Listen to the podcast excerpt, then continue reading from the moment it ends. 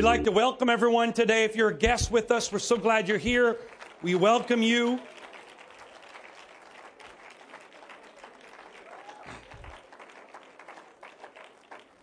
If you're watching us this morning on theantioch.com, we welcome you this morning inside our sanctuary. We pray that you're blessed by what you see, hear, and feel. It's also today a tremendous honor to have with us. Uh, I, I, say it this way great friends of my wife and I, brother and sister Timothy Lee from Singapore, are here with us.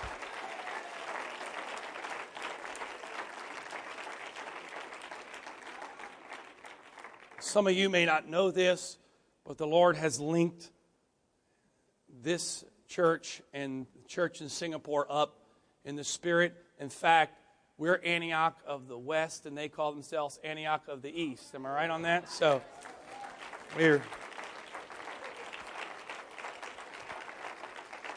we we've got the world bookended from each end, so praise God. Amen. I encourage you also, for those of you that are able to, I encourage you to come tonight, 6 p.m. Uh, Bishop Wright will be speaking. And so I know a lot of times we don't get to hear him as much uh, for various reasons. And uh, it's, it's always awesome to have an opportunity to hear our bishop speak. And so I encourage you to come. And if you can't be here, I'd encourage you to watch or listen to it online. Praise God. Second Chronicles chapter 7 and verse number 14. Second Chronicles chapter 7, verse number 14. It's, this is a very, very familiar passage of Scripture. In fact, if you go to any bookstore, Christian bookstore, you're, you're likely to find this passage of Scripture written on some picture or put on some kind of plaque or something for you to put in your home. If my people, which are called by my name, shall humble themselves and pray and seek my face and turn from their wicked ways, then will I hear from heaven, will forgive their sin, will hear their land. Now my eyes shall be open and my ears attent unto the prayer that is made in this place. Praise God. You may be seated. Not to bore you for this moment, but most of you know, if you know anything about me, you know that I am a student of history. I like history. I know for some of you, history is not really something that you're into. It's more boring than it is anything. But I find history to be fascinating from many different angles. Number one, you realize by studying history that the what we're facing today is nothing new. I enjoy studying all aspects of history, but I've particularly spent some time studying Roman and Greek history, especially the time that surrounds the Bible and the things that took place in the Word of God. And if you ever have any time to, to just do a brief cultural study of Rome and Greece, you will understand that what we face today in America actually is pretty tame in some ways to what they faced then. I'm not here today to say that America or any other country is not is in not need of a great move of God. We are facing things now, especially compared to 100 years ago or even 50 years ago or 30 years ago. We're facing great, great things. The immorality in this country is going down. There are things that are becoming accepted on a regular basis that used to be totally uh, unheard of, unthought of, and only something that would be discussed inside a home. And never thought it would be something that would be promoted as okay. But if you go back in Scripture, you find that if you look at the, the, the city of Corinth, that's where we get the book of Corinthians. Paul, the apostle, writes several letters to the church in Corinth. If you look at Corinth, it was a city that was out of control. It was a city that was filled with perversion. It was a city that was filled with lust. It would not be unusual if you were a citizen to walk into a home of a Roman. And when you walked into the foyer or the atrium area, it would not be uncommon for you to be greeted by pornographic pictures painted on the wall. That's just the way it was. And so I understand and I am too concerned about the fact of where America is, but, but this, this, we're not, we're not without hope, okay? But I'm here to today to give you a history lesson. That's not what I'm saying. But there's one part of history that all of us, when I say the name, all of you are going to know at least the name, if not the story, and that's the Titanic. We all have heard the story of the Titanic and, and all the things that took place at the time. It was the greatest ocean liner ever made, and we understand that it was said to be the unsinkable ship. In fact, one person made the statement so bold that said even God himself could not sink this ship.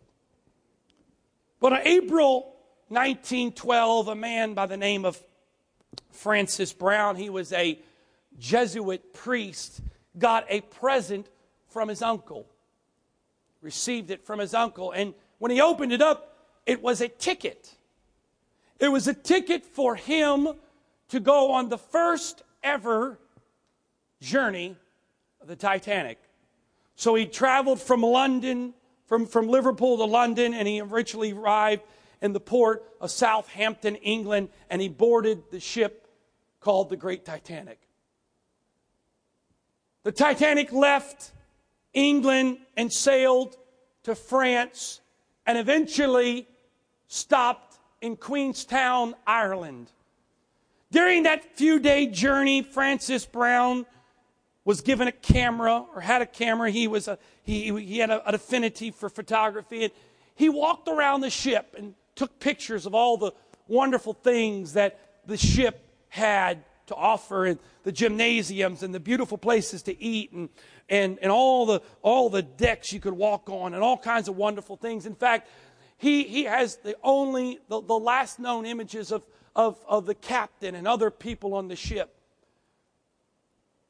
And he spent those several days on the Titanic as it journeyed from England, stopped in France, and then ended up in Queenstown, Ireland. And several years ago, I had the, the great opportunity to stand there in the port in Ireland and to see where Titanic finally left, had, had docked its final time. And it dropped some mail off and had some passengers that were getting off the ship and a few that were getting on before it made its journey from Ireland across the sea to America.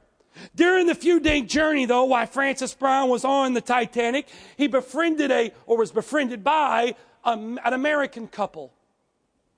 They were, they were multi, multi millionaires. And back in 1912, that, that the word millionaire meant a lot more than it means now. And they had plenty of money. And on the trip, they got to know each other and talk about things going on. And they asked Francis, they said, Where are you going? He says, Well, I'm, I'm supposed to go to Ireland and I, I've got to go to Dublin and that's where I'm going to be. I'm being moved to. And yeah, that's great. Well, they said at the end, they said, Why don't you come with us? In fact, we'll pay your ticket. We'll give you a first class ticket and you can come with us and you can sail on this beautiful ship from Ireland to America. Why wouldn't you want to stay on this ship? I mean, it's got everything. It, has got the best of the best. It's got the most amazing uh, amenities of the day. I mean, you, you'd want to stay on the ship. This, this is the place you want to be. And why don't you stay with that? And he said, Man, this is a great idea. I love this idea. I mean, free voyage, free food. Why wouldn't I want to do this?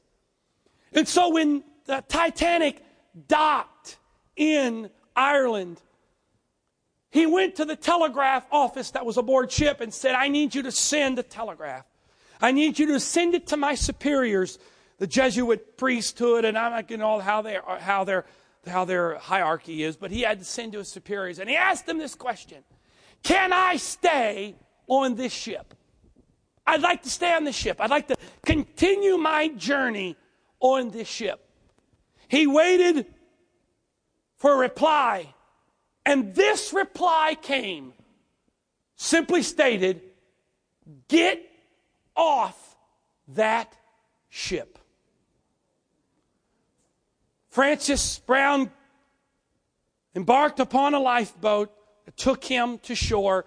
When he got to shore, he turned around on shore and took one last picture of the Titanic.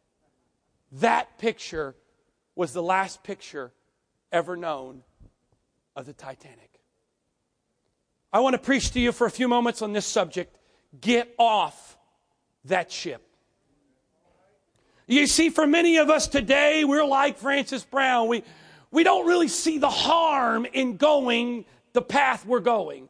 We don't really see the, the problem in continuing in the journey that we're continuing on. It seems like even opportunities and doors are opening before us. Why wouldn't we want to continue doing this? Why wouldn't we want to continue going down this path? Why wouldn't we want to continue in this lifestyle? Seems like things are going well. Seems like things are going together and I've got things and I, I have things the way I want them and I've got good things and this and why wouldn't I want to continue on this path? Why wouldn't I want to continue on this journey? I can can see the beauty of America. I can see the, the wonder of America. If I just stay on this ship, my way is paid, and they're going to feed me, and they're going to clothe me, and they're going to give me room and board. They're going to give me everything I need, and I'm going to go over there, and I'm going to experience this wonderful side of America.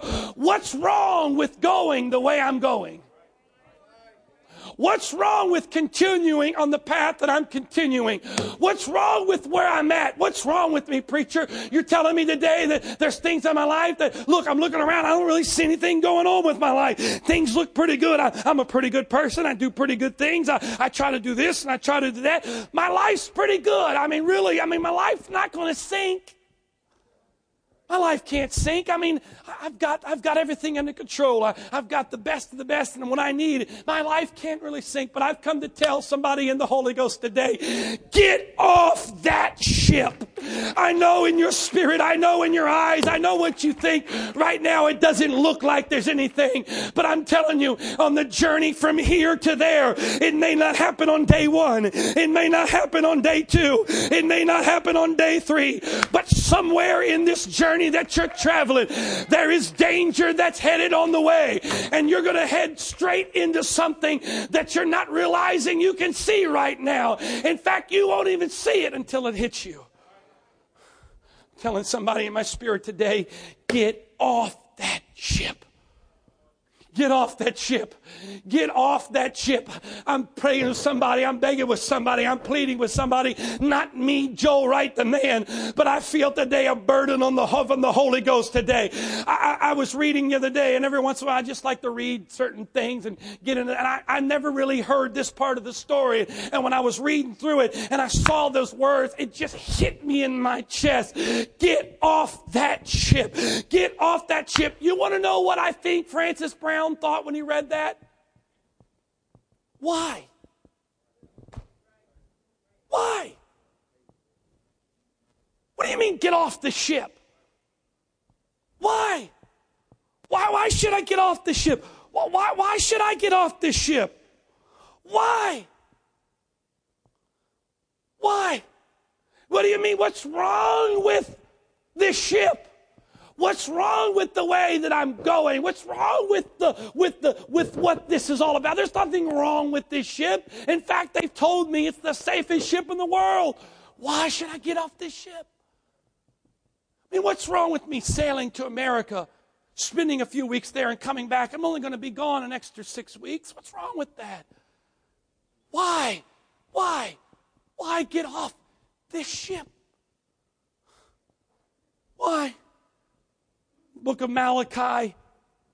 Malachi was a prophet of God sent to Israel.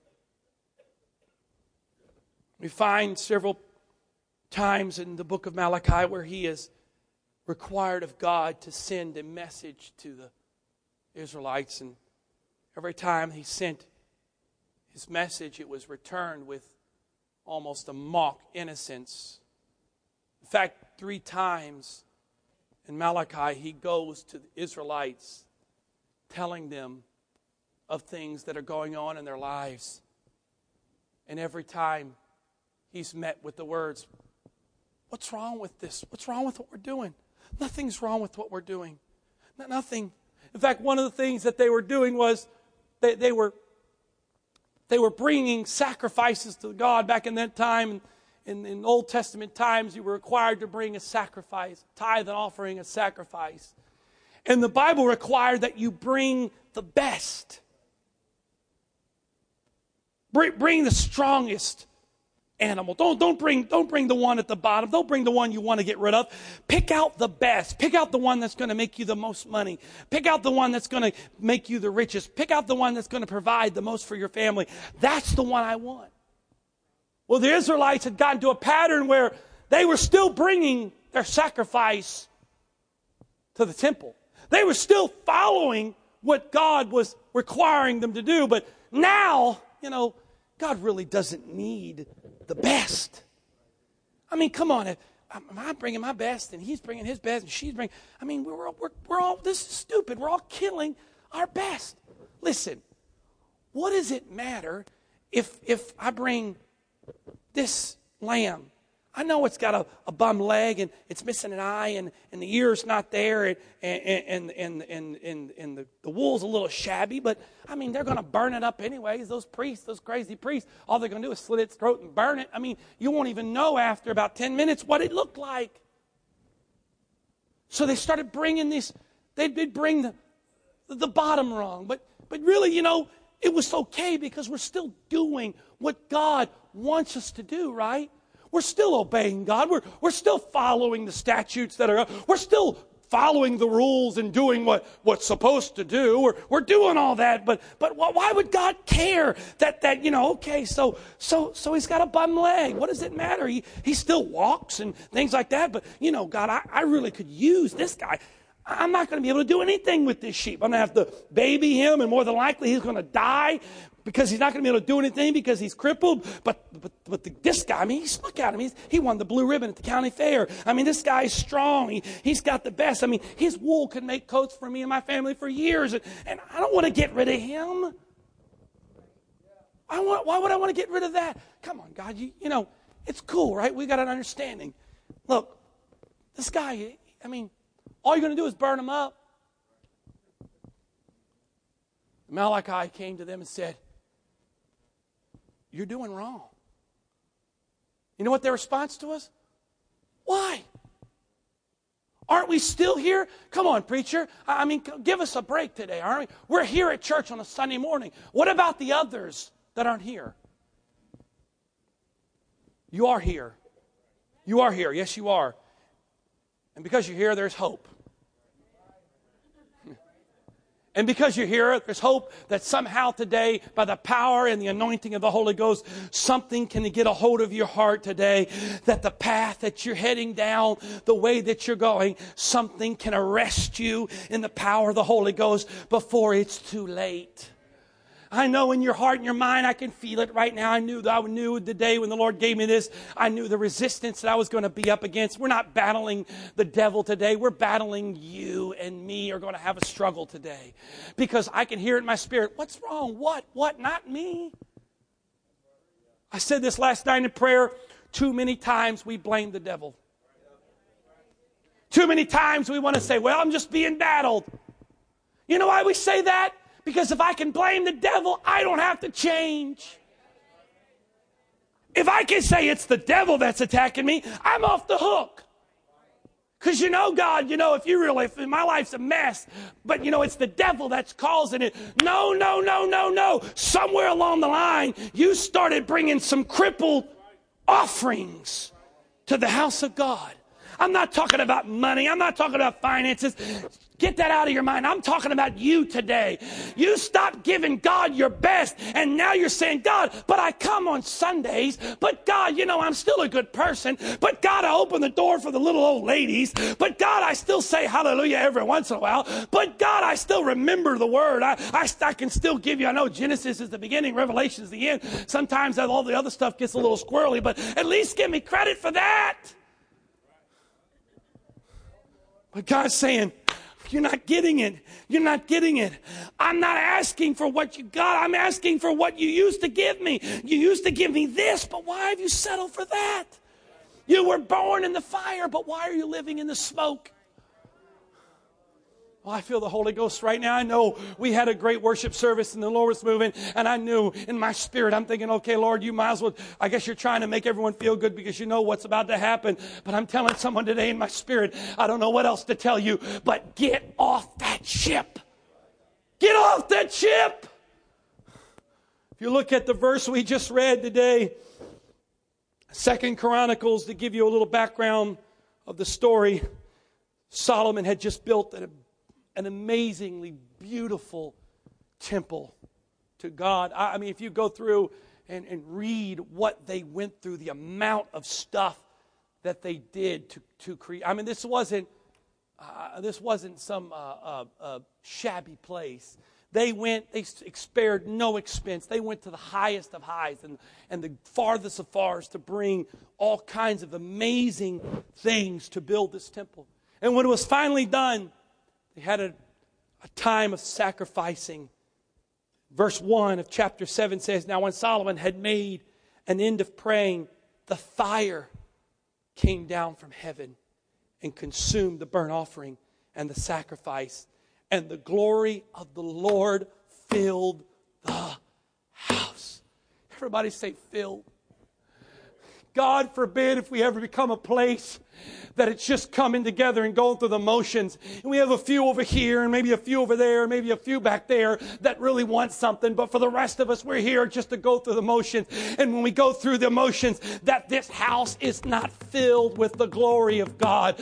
God forbid if everyone ever walks in that back door or walks in that side door and goes, well, this just seems like everybody else I've been. This just seems like every other church I've been to. This seems like every other place. They make a few noise. They say a few things, but I really don't feel anything. I'm not here to compare and put down anybody else, but I'm trying to say we've got to be a place that the presence of God fills from the front to the back, from the left to the right.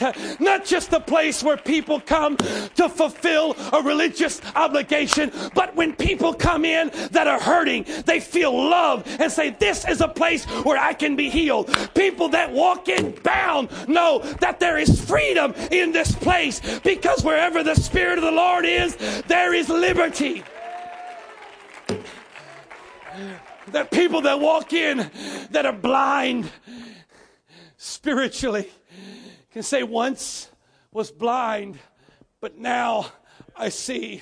I once was lost, but now I'm found. In fact, my prayer is not just in this building. My prayer that it spills down the steps out into the parking lot, all the way onto Ritchie Highway. That when people drive by, they may not get it. They may not understand it. It may just look like another building to them, but there's something that's taking place on this property that's saying, I don't understand it. I don't see it, but I feel something in me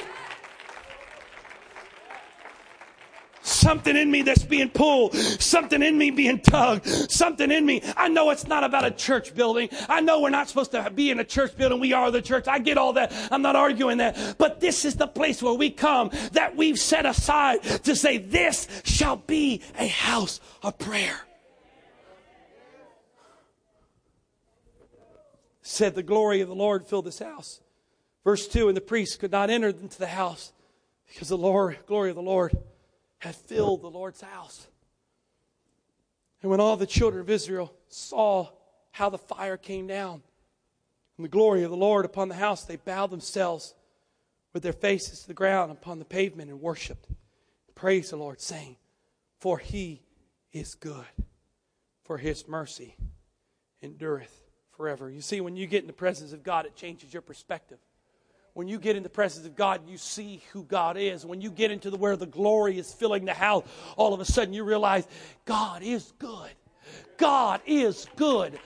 God is good.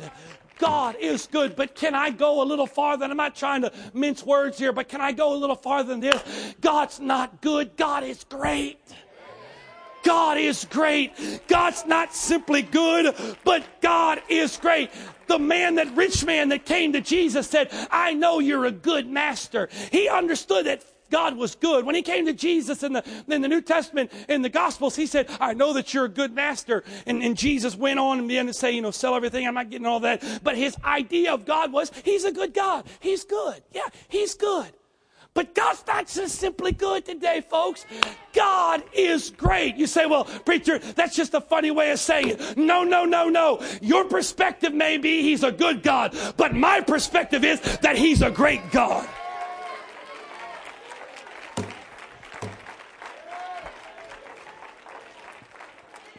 Hey, hey, A Ford is a good car.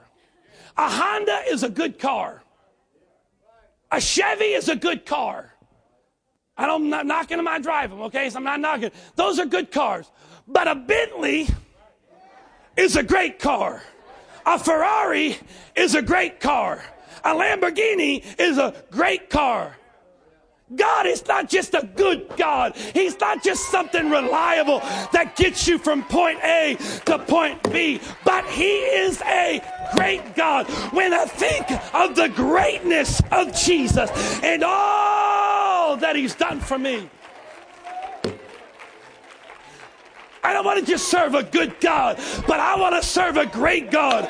Great is the Lord and greatly to be praised.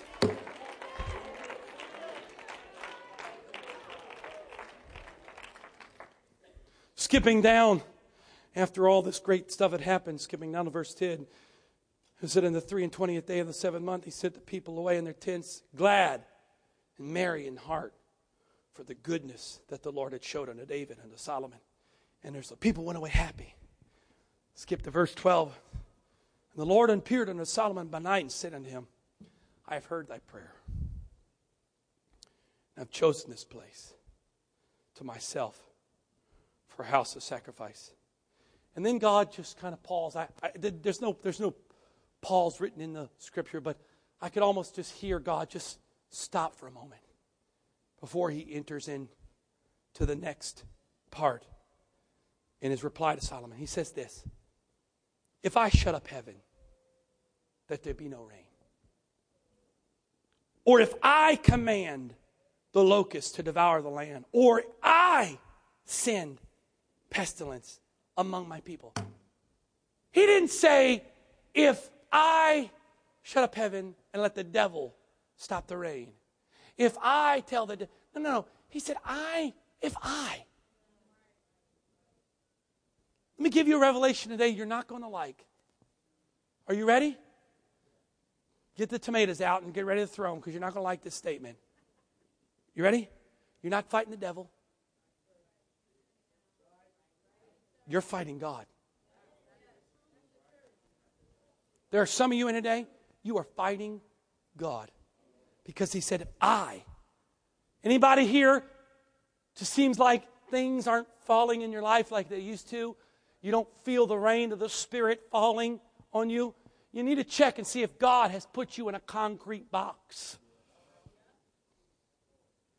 Because he said, If I shut up heaven, that there be no rain. If I command the locusts to come and devour the land, you know what that happened with the locusts? You'd work for the mott, you'd toil, you would dig, you'd spend hours out there preparing the land. Blood, sweat, tears, getting up at the crack of dawn, going to bed when the sun went down, only repeat this day after day, preparing. I mean, working hard. Putting seed into the ground. Getting the rain to come. All of a sudden now, you've got a great harvest. Man, look at this. Look what's all happening. This is going to be great. I can't wait to reap this. All of a sudden, wham, locusts come in, and everything you'd worked for is taken away. There are people in here today, it just seems like you can't get above it. The harder you work, it seems like things just get stripped at you. You get, you get a call, you're about to get a raise, you get there the next day and you're fired. You, you feel like the next day you're about to get this, and all of a sudden it turns into that. And you're thinking, I can't catch a break. I, I just seem like I can't catch a break. If I send locusts, if I if I send pestilence among my people. So these are the things that God said, here's what I'm going to do. And he said, here's what you can do. If my people, which are called by my name, should humble themselves and pray, seek my face, turn from their wicked ways, then I will hear from heaven, forgive their sin, heal their land, heal their marriage, heal their finances heal their home, heal their heart, heal their mind. It doesn't say that, but I'm putting that in there. Now my eyes shall be open and my ears attend to the prayer that is made before this place.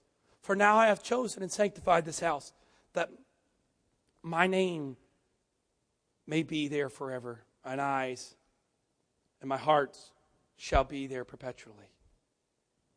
And as for thee, if thou wilt walk before me as David thy father walked, and do according to all that I've commanded thee, shall observe my statute, my judgment, then I will establish the throne of thy kingdom according as I have covenanted with David thy father, saying, There shall not fail thee a man to be ruler in Israel. But if you turn away and forsake my statutes, my commandments, which I have set before you, shall go and serve other gods and worship them, then will I pluck up by the roots out of my land which I have given them. And this house, which I have sanctified for my name, will I cast out of my sight. And I will make it to be a proverb and a byword among all nations. And this house, which is high, shall be an astonishment to everyone that passeth by it, so that they shall say, Why hath the Lord done this unto this land and unto this house? And it shall be answered, Because they forsook the Lord of their fathers, which brought them forth out of the land of Egypt, and laid hold on other gods, and worshipped them, and served them. Therefore hath he brought all this evil upon me. If I gave you today something of great value, if I gave you something that cost me everything today, and you and I had become friends, and you had told me, I want to, I want to, you and I are, we're linked up, we're, we're, we're together, we're, we, we're just, we have a connection. And I say, you know what? I'm going to give you this because I'm going to entrust you this. It cost me everything. And my blood stain is still on it, and my tear drops are still soaked into it. And I say, Here, I'm going to give you this. It cost me everything. You take that. You make it yours. But if you take that from me, and then I find later that now you've thrown it on the ground. Now, you used to put it up on the, on, on the shelf at your house. Everyone could see it. This is what was given to me. This is what my friend gave to me. It was at the prominent place of your house. Everyone that came in your house saw it on display. But now, it's in the closet somewhere. It, it's, it's, it's on the floor. It's over collecting dust. It's, it's no good. Yeah, you still have it, but now, just something else in the house to collect dust. How do you think that would make me feel? How would you feel if the tables were turned and you gave me something of great value? Maybe an heirloom of your family maybe something that was passed down from generation to generation that was priceless, that cannot be replaced. Maybe it was the, the ring of a grandmother. Maybe it was a, a, a prize va- vase or something like that that was handed down. And you said, Listen, I, you, I love you so much. You're such a great friend. I'm going to give this to you. And I said, Great. This is awesome. Thanks a lot. And I take it, man. And the first, for, for, for a year or two, man, I, you see me with the ring on and I'm, I'm, I got the blinging and on and I'm worshiping the Lord with the, with, with the shiny on. And every time, I mean, every time, you don't have to tell me to wave my hand. I'm raising my hand. You can always tell who gets newly engaged. They're the best worshipers in the church. Because, I mean, they just got it. They're left handed worshipers. Hallelujah.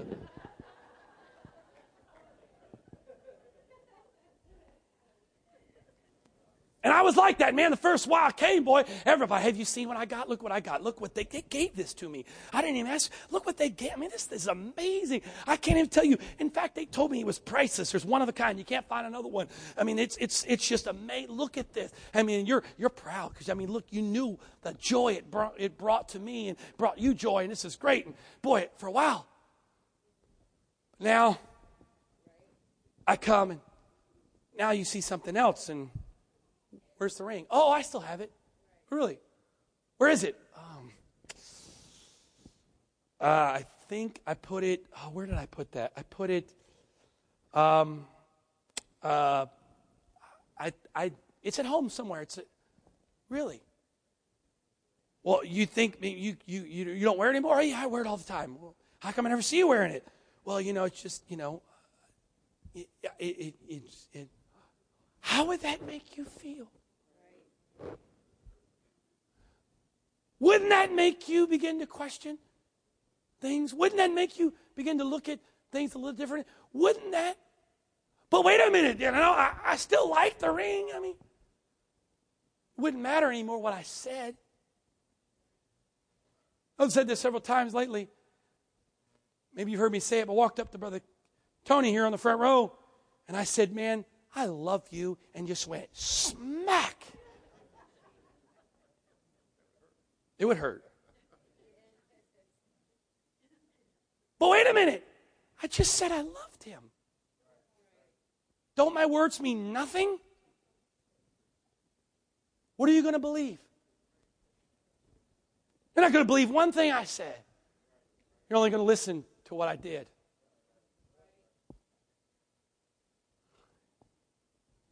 And God gave us the greatest gift could ever be, get, be given. He gave us peace, joy, life, the penalty of sin removed from our life. And a lot of times when we first get that, man, it's an incredible gift. Man, what an incredible gift. We want to show it off to the world. Look what's been done. But now, that gift somewhere packed in a closet somewhere. It's in one of the Tupperware bins in the, in the, in the, in the garage. It's just a part of every everything we've collected along our way. And now we've taken something that cost him everything. And now we just put it on the junk pile of our life because we've got other things we've got to do. We're on the Titanic. Isn't this amazing? This journey is awesome. Why do you want to mess with me, preacher? My life is so good right now. I've got what I want. I'm doing what I want to do. This is great. This is awesome. Don't mess with me. But I'm telling you, in the spirit, you can't see it, but I can see out in the distance. And there's some obstacles that are out in your distance that you can't avoid. And if you don't get off that ship,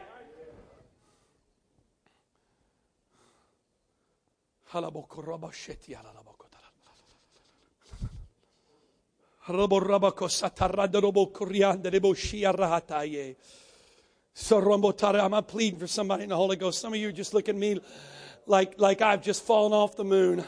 God have mercy today on somebody's soul because I can't tell you how many times you're going to hear someone tell you this and you're going to keep ignoring it because I'm on the unsinkable ship. It's the Titanic. You can't sink me. Even God Himself can't mess with what's going on in my life. But I'm telling you, I'm telling you, I'm telling you, get off that ship.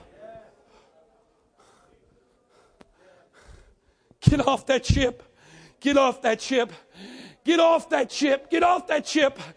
I know some of you today, you're making a million excuses of why, why, why shouldn't I? You don't know what I'm going through. You don't know all the stuff that's happening. You don't know everything that's happening. You don't know all the junk of my life. You don't know what I've been through. No, I don't know what you've been through. The only thing I can tell you is from personal experience. The last three years of my life uh, and my wife's life uh, have been literal hell. We have been through everything possible we could go through. But you know what? Bottom line, when it came down to it, we had to look ourselves in the mirror and say, you know what? If nothing else changes, we've got to change because we are heading down a path. We cannot head down. You know what problem is? Some of us I'm not going to be much longer, but some of us have gotten to the kick the can mentality. We just kick our problems down the road another day, kick it down the problem another day. And all we do, we've come so consumed in our problems. We don't see anything else. We don't acknowledge anything else. We become victims of our own today. Kicking down the kicking down the. All we want to talk about is, have you seen my can today? Have you dealt with my can today? Have you seen my can? Look at my can. Look at my can. Look at my can. And the problem is, when you do that, the Bible says, where there is no vision, people perish. And when you don't look forward and only look for today, you are dooming yourself. And there are people in here today they used to have vision. They used to have dreams. You know what? I felt, I was, I was tossing and turning and now I know why the Lord has given me this. You know what? I've, I was feeling earlier this week something different, but I realized they're actually the same thing. I'm telling somebody today, don't bury your dreams. Don't bury your dreams. If Ezekiel would have gone out into the desert, the Lord took Ezekiel in the desert and he said, What do you see, Ezekiel? He said, I just see a bunch of dry, dead bones. Just dead bones. Just dry bones. You know what you should do with dry bones? Bury them because they're dead. They've got no life left in them. They're just remnants of what used to be or what could have been. Or the maybe or the shouldas, the wouldas, the couldas of life. They're just dry bones. And you're dry because they're not just been sitting there for a few days. They've been sitting there for a while. The natural reaction is let's bury these things. They're no good here anymore. In fact, I don't want to look at them anymore. They're just cluttering up the landscape. Let's bury these bones. But God asked Ezekiel, Can these bones live again? Can these bones live again? Can these bones live again? And I'm afraid some of us have buried some dreams. We've buried some vision because we felt like, well, I don't know if it ever live again. It's the, the couldas and the shouldas and the wouldas. If this would have happened and that would have happened, it may have turned out differently. But I'm telling you today, don't bury your dreams. Don't bury those dreams. Don't bury their, they're still life because as long as there's a God on the throne who's got the breath of life, he can breathe on any dead situation. He can breathe on any dead life. He can breathe on any dead dream and a dead vision and bring life where there is no life. Trish, if you'd come. Second Kings chapter 6. We find Israel was being attacked by the Syrian army. And Elisha had a servant. The prophet of God had a servant. He came back to the servant. He said to the servant, Listen, go down and see what all this is about. Go, go, go do a reconnaissance mission. See what you see. The servant went down, Syrian camp, came back, and he was just absolutely mortified. He said, You don't understand there's just, they got everything. I mean, they got tanks, they got planes, they got armor. And you and me, we got a BB gun. That's all we've got. You're not getting it. Look at all they got. You know what the man of God did? Didn't panic, didn't berate him, didn't say, What's wrong with you? Where's your faith? What's wrong with you, man? Can't you see what our God's done? He, he didn't do any of that. The Bible doesn't say this, but I imagine when that boy came back and he was he was obviously shook up from all that he see. He's back to lies and heart's pounding because he knew we're dead, we're done. I mean, they're coming, and they know you are the prophet, and they're going to destroy you. And because I'm your servant, I'm next. This is not good. We should just let's just get out while we can. Elisha didn't do anything. I could see this though. Elisha just took his hand Don't worry about it. Come here. Walked over. Said, Sit down for a second. Lord, open his eyes that he can see. Servant got up from that little prayer meeting, walked back out, opened his eyes, and said, My God.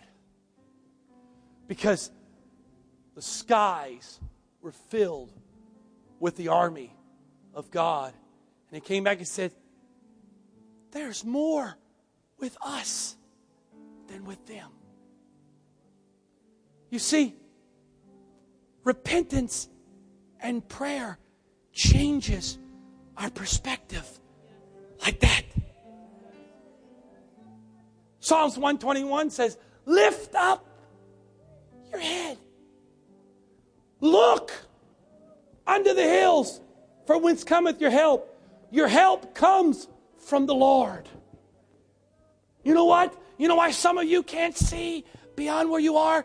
Because your attitude, your condition of your heart has caused you to become blind. But I'm telling you today, if you would say, God, change me, forgive me, cleanse me, wash me, God would come down with his anointing, cover your eyes with his spirit and say, let there be sight again. And when you open your eyes, you'd realize, wait a minute, God, I don't know why I'm even upset. Look at all the stuff that's here. You can't see that now because you're blind, and you're blind because you've allowed your life to become blind. But I'm telling you today, get off that ship. Francis Browne turned around, took that famous photo of the Titanic. He went on his way, probably still griping and complaining mumbling, went to Dublin, went started doing some stuff that he was that he had to do. Got news a few days later that this ship called the Titanic had sunk. And when he heard that words, he realized what he had. And he realized that in his camera still packed away was the last photo ever taken of that ship. But you know what? Here today, you know what saved Francis Browne's life? What saved his life was he heard a voice and got submitted to that voice. His submission to a voice that wasn't his own saved his life. It's not me, folks, standing up here before you today. I'm not asking you to listen to this preacher or to Joel Wright. I've got more flaws than you would care to. do. I'll give you, if you want to come meet me after church, have a couple hours, I'll share with you all my flaws. I'm not asking you to listen to the voice of this preacher. I'm asking you to listen to the voice of the Spirit in this place that's saying to you, get off that ship. And the difference between destruction and life is going to be, are you going to listen? to that voice? Are you going to choose that voice? I mean, they don't even know anything about this ship. I mean, they're way away. Why can't I stay? But his submission to the voice saved his life. Can you stand with me today?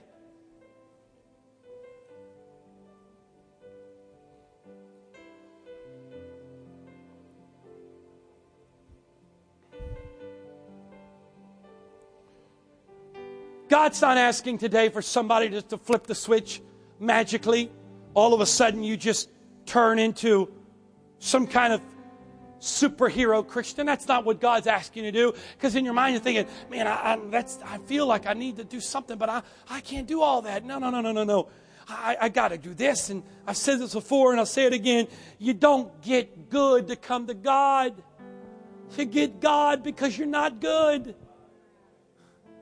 So if you're sitting there today and you're starting to think in your mind, well, you know what, I need to change, but but you don't know all the junk in my life, preacher. And if when I'll, I'll leave and, and I hear what you're saying, and I, I hear what the Lord's saying, but I've got to go away and I've got to work some things out, and I've got to do some things, and I, I've got to get some things straight. And when I get all of it straight, then I'm coming right back, and I'll be the first one, and I'll be the first one to, to lift my hands and say, God help me. But you know what? You're going to stay on your ship. You're going to stay on your ship because you know what? You're never going to change on your own. If you're going to change on your own, you're already changed. But the fact of the matter is, you need God. You need God because you realize, God, without you, I truly am nothing. Here's what it is, though. I feel like there's a dam in this place There's a dam in this place corporately, but there's a dam in individuals' lives today. And there is so much of what God wants to give that has fallen, but has collected behind this dam. Because he said, if my people would humble themselves. How do you humble themselves? That means you doesn't mean you start walking around like this.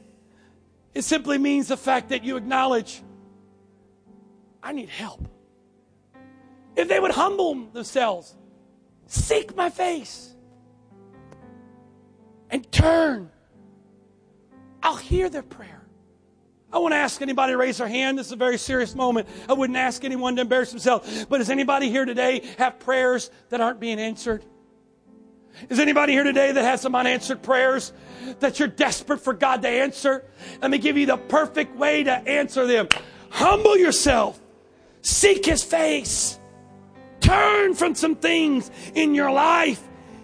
Then He will hear your prayer. I know some of you in here today, you've got some broken pieces of your life. There's some broken hearts in here. There's some broken lives. There's some broken marriages. There's some broken families. There's some broken situations. There's some broken finances. There's, there's, there's brokenness everywhere in this place. If you want to find healing, humble yourself. Seek my face. Turn, then I will hear your prayer and I will heal your land.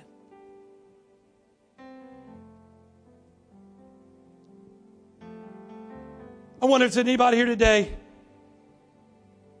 that you're not committing to anything. I'm not asking you to commit to anything. I'm not asking you to, to sign some kind of secret document between you and God. Not asking right now. I'm just asking you, is there anybody here today that's willing to acknowledge? Is there anybody here today that's willing to humble yourself and say, God, I need you to change me? Is there anybody here today that's willing to say, God, change me? God, I need to seek your face. There's some things in my life that I need to turn away from. Is there anybody here today that's willing to get out of your seat as a sign of becoming humble. You don't have to come lay down here. You don't have to kneel. Just get out of your seat. That's good enough. Come down here as a sign and say, God, I humble myself before you today and acknowledge you today that I need you. I need you. I need you. I need you. Come on, get off that ship. Get off that ship. I know in your brain it doesn't sound like a good idea. I know in your mind it doesn't seem like it's the right way or the perfect way. It seems like, leave me alone. But I'm telling you today, get off that ship. Get off that ship. Get off that ship. Get off that ship. Oh, Spirit of God, fall right now. Spirit of God, fall as these hearts are open before you. As these hearts are open, come on. Some of you have been bringing God second best, third best, fourth best, fifth best. Why don't you give God your best? Stop giving God what's convenient and start giving God something from your heart. Don't take the easy way out. Say, God, it's not much, but what I have, I give to you. Come on, that's it. Come on, that's it.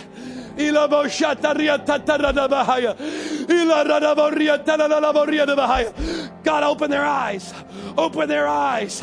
Open their eyes today. I speak restored vision. I speak restored vision in the name of Jesus. I speak restored vision in the name of Jesus. I say to these dry and dead bones, live again. Live again. You shall live. You shall live. You shall live again. You shall live again. You shall live again. I speak fresh fire. I speak fresh vision in the name of Jesus. In the name of Jesus. By the power of the Spirit, by the authority of the Word, I say, let it be. Let it be. Let it be. Let it be. Let it be. Oh, oh, Shatarabahaya. Come on, reach out and touch him.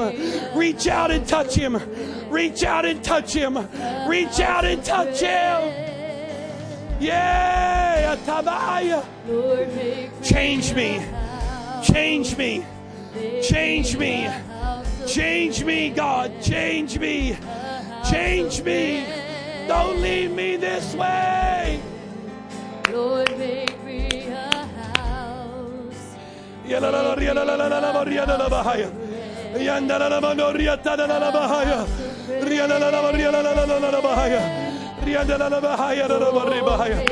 Oh, in the name of Jesus. Come on, be used to the Lord for a moment. Be used to the Lord all over this place. Come on, let the Lord use you for a moment. God's trying to do something here. God's trying to do something. Be used to the Lord. Be used to the Lord.